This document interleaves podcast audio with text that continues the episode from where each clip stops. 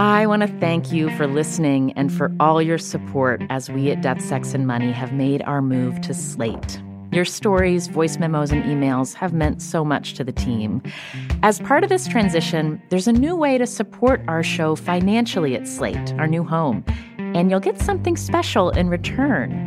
Subscribe to Slate Plus, and you'll not only support our work on death, sex, and money, you'll get access to new benefits, including listening to us and all of the other great shows Slate makes, like Slow Burn and Decoder Ring, without any ads or sponsor breaks. To subscribe, just click Try Free at the top of the Death, Sex, and Money show page on Apple Podcasts or visit slate.com slash DSM Plus to get access wherever you listen. Thanks.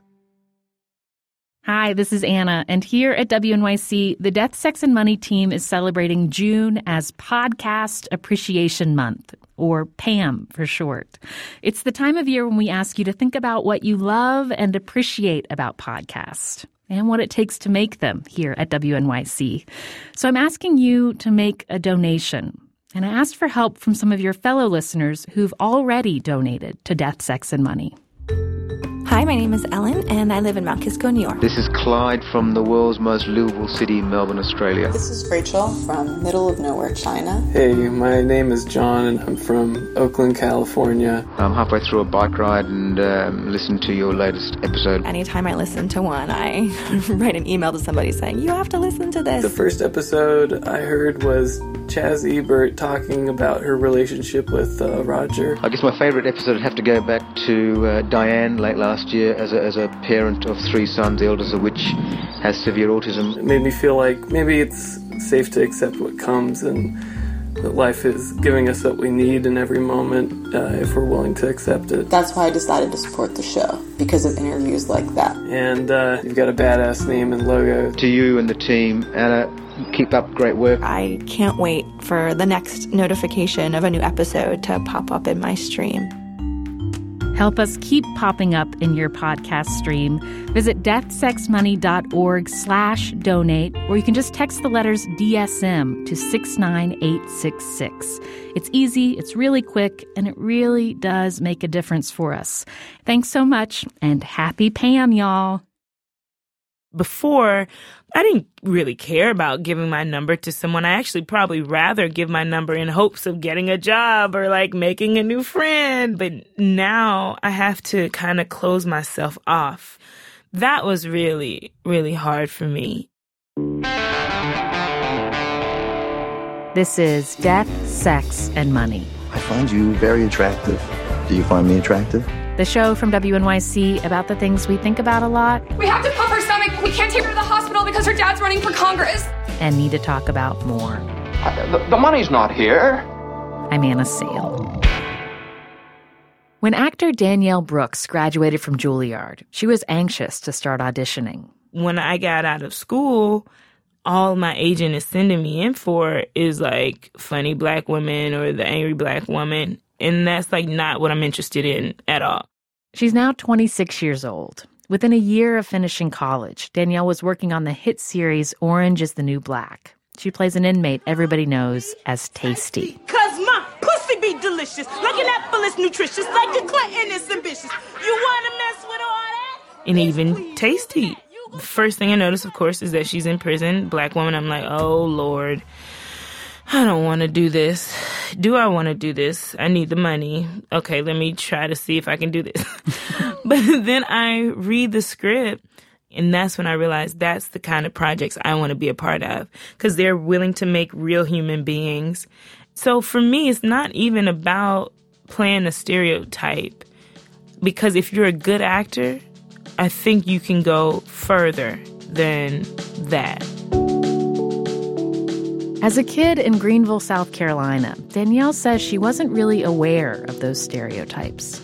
It was very diverse. What I loved about being in elementary school is not even thinking about color and race and all of that kind of stuff didn't even cross my mind, you know. Um, I do remember like liking this boy when I was like five in like uh, pre-K telling my mom how I liked him and stuff and and the boy told me that he couldn't date me And um, later on, come to find out, my mother saw the little boy and then she realized why he was saying, yeah, yeah, I can't date you. And it was because he was white. And I was like, I didn't think anything of it, but I, that was the first, and, and I even remember now, it's funny how all these memories come back when you start talking about things, but I even remember being in elementary school and a boy called me the N word, a white boy called me the N word.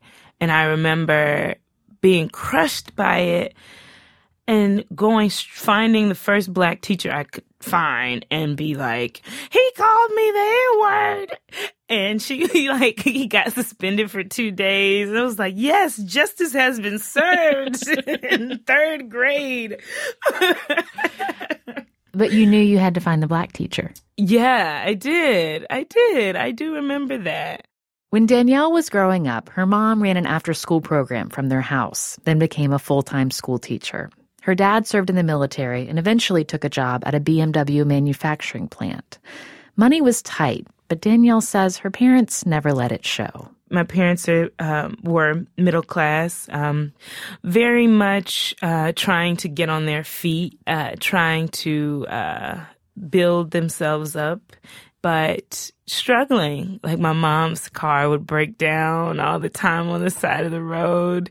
And I remember her just praying for it to start, you know, and my dad had a truck that he, that he like, like you, you didn't have to have a key to start it. You know what I mean? Like, so, but they were, they were so, uh, striving, um, to, to make it.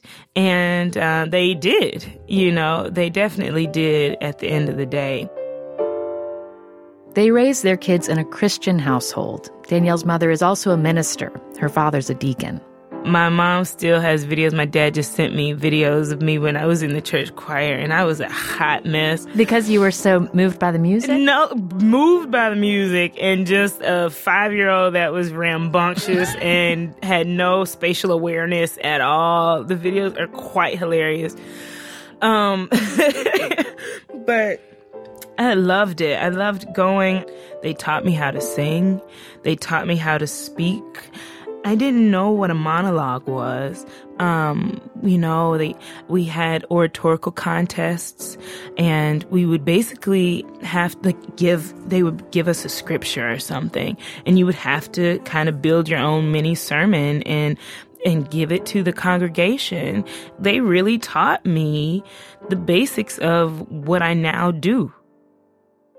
Danielle's parents noticed how much their daughter enjoyed performing. Her mom enrolled her in middle and high schools for the performing arts. And when she was 15, Danielle won a free trip to New York City. Because um, Bravo, the TV network, they were looking for young kids to promote diversity. And they like taught us how to make these videos, like one minute videos. Her dad went with her to New York, and he took Danielle to her first Broadway show. He picked The Color Purple, a musical based on the Alice Walker book about black women in the 1930s South because to him that's the only i'm sure that was the only one that was relatable at the time. He's like yes black people you got to see this.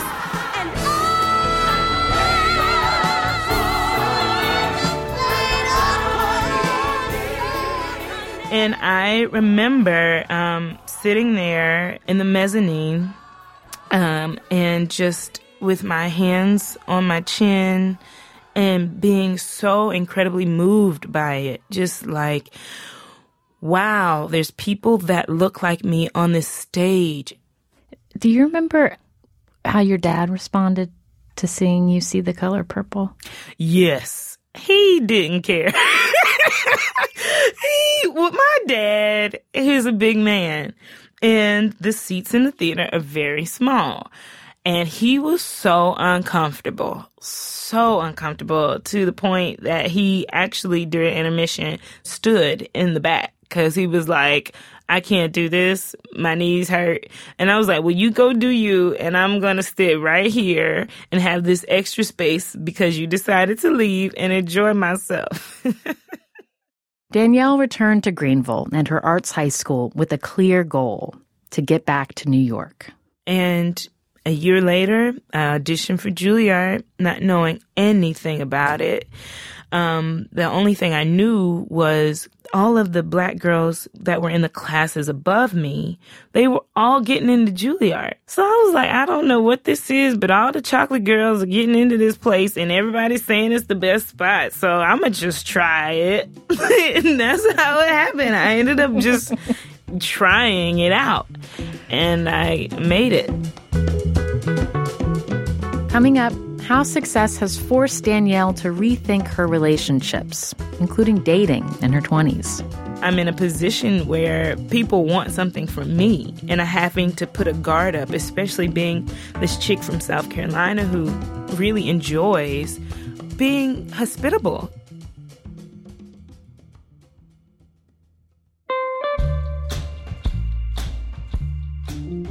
Hey everyone, this is Death, Sex, and Money producer Katie Bishop. I know normally you don't hear my voice during this part of the show, but Anna has a pretty good excuse for why she's not here today.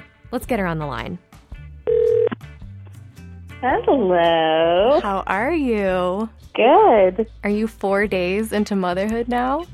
I am four days into motherhood, and I just um, I just came into this room to talk to you on the phone and saw a mosquito flying around and I my like mama bear instincts just like total I was like, You will not bite my child and I just like swatted it and killed it in the middle of the air. I wow. you, effective. You're superhuman now. so you're you are in your house in Wyoming. Mhm. With this brand new baby girl. Is she and she's like awake and looking around or what's she doing right now? She is. She's having her mid morning snack. Uh huh. Great. This little girl, June, likes to eat. I love that you picked out the name June. I it makes me really happy. That's I nice. my mom is out here and her name is June, and so it's been really cool to see the two Junes together. Yeah. Were you surprised that it was a little girl and not a little boy? After the entire office was convinced it was a boy. yeah, we were. Um, we because the thing that's so bizarre about a C-section is you are behind this drape, and I can I can feel like tugging, but I can't. You know, I don't really know what's going on, and then all of a sudden they just drop the drape and there's this child after like what like felt like show. two minutes. yeah, it was like so fast. And so Arthur said, "It's a girl." Oh my word! and then we just sort of like took a few minutes to get used to the idea. Oh my brought her over to us. Yeah. Well, we have some business to take care of on this phone call too. Okay. okay. Let's do it. well, I figured we should tell people how this summer is going to work. Yes. The plan is we've been working really hard all spring and we recorded a lot of interviews. And for the next couple of months, we're going to be airing those episodes. And then toward the end of the summer, um, we're going to have some guest hosted episodes, and we'll tell people more about those as we get closer. I'm so excited for those. And people will keep hearing from you once in a while, too, because we'll be checking in with you throughout the summer. Yeah, I'm on maternity leave, which is very important work, but I also, um, you know, want to keep in touch. Good. Well, tell June I say hi. I will. Do you mind if I tell people what's coming up on the next episode of Death, Sex, and Money? Please. On the next episode, we go inside a Planned Parenthood clinic in New York City. I've been coming here basically my whole adult sexual life. And talk with the patients who rely on their services, from STD tests to abortions. You know, people are like, what are you in for?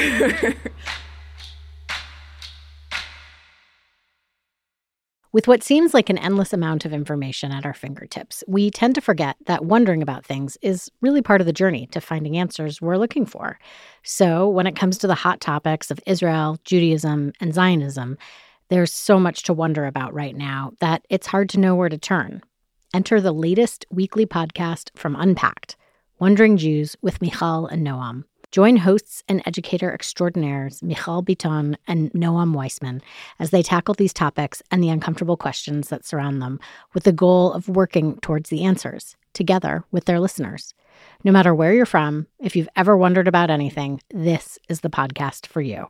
So check it out. Subscribe to Wondering Jews with Michal and Noam on your favorite podcast app today. Wondering Jews is brought to you by Unpacked, a division of Open Door Media. This is Death, Sex, and Money from WNYC. I'm Anna Sale. After Danielle Brooks graduated from Juilliard in 2011, she moved in with another Juilliard graduate. They shared the rent and the bills. And sh- we actually auditioned for a lot of the same things. When Danielle didn't land a role, she had to find other ways to make money, including braiding her roommate's hair for a part Danielle didn't get. Because they didn't have someone that knew how to cornrow. So I would cornrow her hair for $20 or $25 every time. like I was like trying to make this money. So you uh, didn't get you didn't get cast in the play and then you had to ask your roommate to give you cash to do her hair. Yeah. Well, she asked them, was it okay if I did her hair? Um, so she kind of looked out for me. It was like, hey, look, they're not doing my hair well. I know you can braid my hair. Why not? Let's make a deal. Did you have student loans when you finished school? Yes, I did. I had a lot of student loans. It's funny, the only reason I was able to attend Juilliard was at the time my godmother had passed away and she ended up leaving me $20,000 for my um, education. And so that was just enough for us to pay, start paying for the first year because my parents um, at the time weren't able to save money for me to go. And so when I came out of school, it was very stressful because I was now 21 and did not have a job um, and nor did I have any jobs before to say, hey, I've had experience. So it was a struggle to um, figure that out. But I'm a hustler, and so I found ways to hustle. And I, I mean, I was a dog walker. I babysat. I ended up getting a job at Fred's restaurant, which I was horrible at. I couldn't even open a bottle of wine. it was bad. But they hired me and kept me because I was chocolate and they needed that diversity. I love you, Fred's restaurant. Then it is true, but that's okay because it kept me working. to me, the actor's years is just like dog years. It can feel like forever. Like when you don't have a job, it can feel like forever, but it's really not. In Danielle's case, success came fast. When she auditioned for Orange is the New Black, she was initially hired for just two episodes, but producers took notice of her. So did the audience.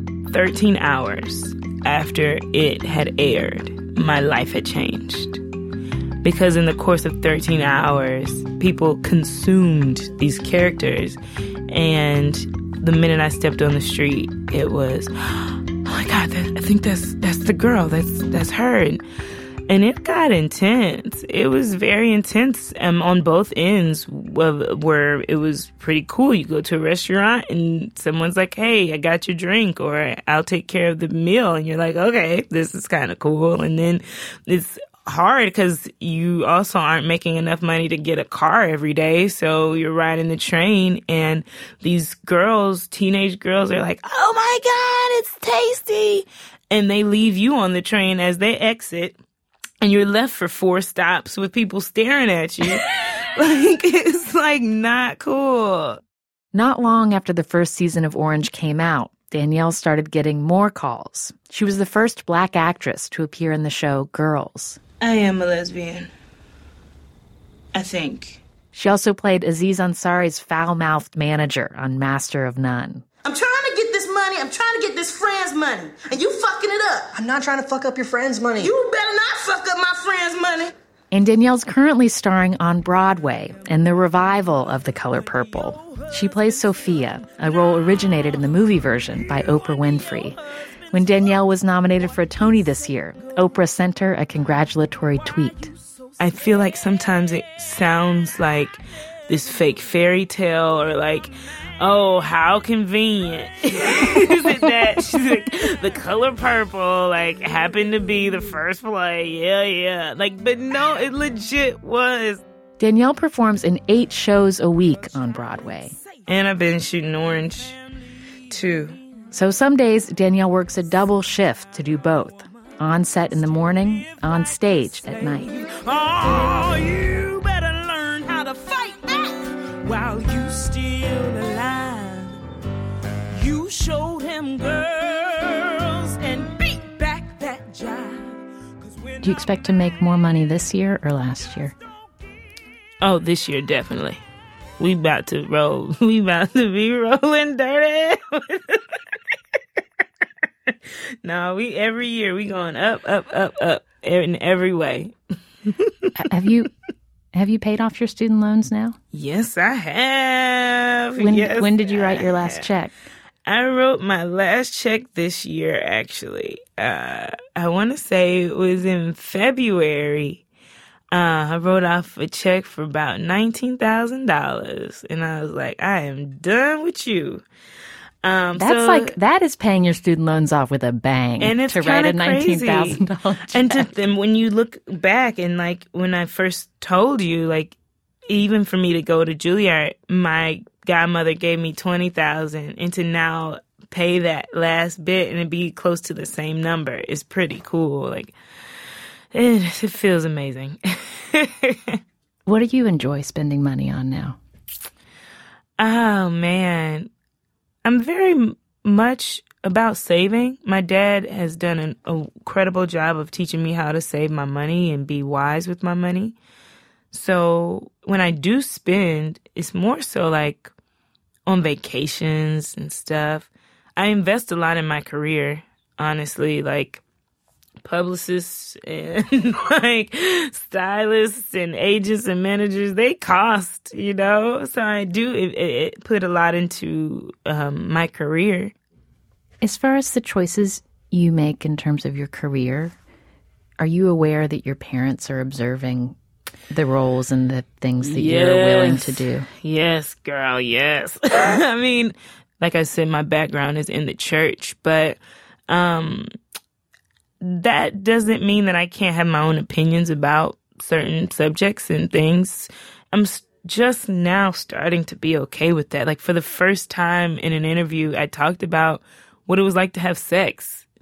Uh, and just saying that is weird to me, but like even in the conversation, I was like, "Oh my gosh, my mom's gonna hear this," you know. What did you say in that well, interview? I did this thing for Ebony magazine talking about body image, and they were wanting to know how we related to our bodies in the way of sex.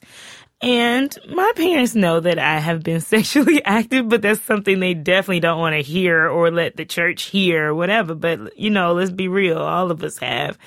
I remember I had this uh teacher, Bible study teacher, who like scared the bejesus out of us about having sex because she was like, anyone that enters you, they become a part of you. I was like, uh, I'm I'm just not ready for this. So I didn't lose my virginity until college, but like I just remember like being there and the lights dim or whatever and saying to him like with just my underwear on, I was like, just be gentle.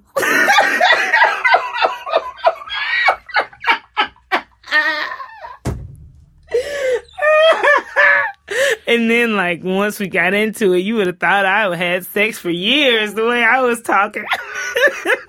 or get gentle. I know, but it started out very, like, let's just be gentle. Oh, no, forget that. And basically, like, the month after college, I was like, let's get it on.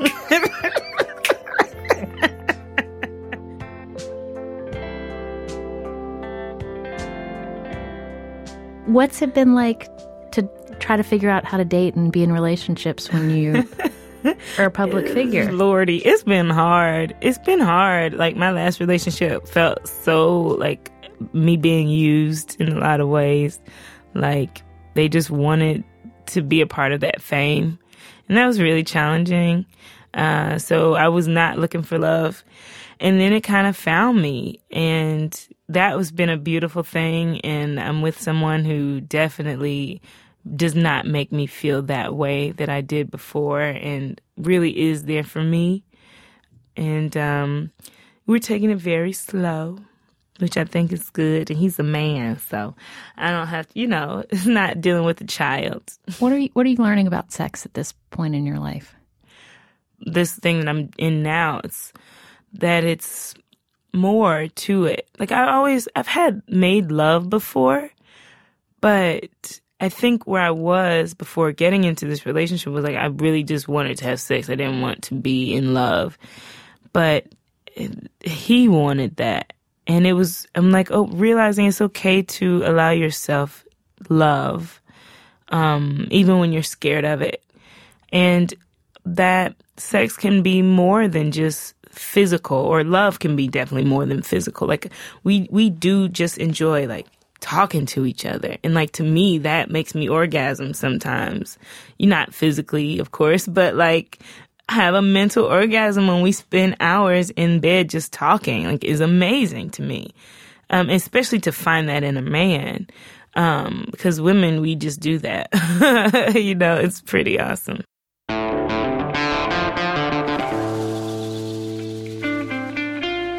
Danielle brooks. She's in the latest season of orange is the new black. You can also still catch her on broadway in the color purple through november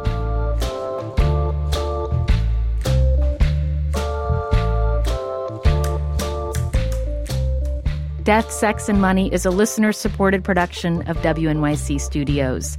The team includes Katie Bishop, Chester Jesus Soria, Emily Botein, Hannah McCarthy, and Andrew Dunn. The Reverend John DeLore and Steve Lewis wrote our theme music. I'm on Twitter at Anna Sale. The show is at Death, Sex, Money. You can see a video of little Danielle in her church choir on our website at deathsexmoney.org. We think she has much more spatial awareness than she gives herself credit for. And definitely check out Danielle on Instagram, where she's documented her workout sessions, photo shoots, and her fashion runway debut with the hashtag Voice of the Curves. It's really challenging being in a business where it's hard to fucking find. Can I cuss on this show? Fucking find clothes. It's hard. And it's getting easier, but like we're just now getting fatkinis, okay? Like, like that is just now trending. I'm Anna Sale, and this is Death, Sex, and Money from WNYC.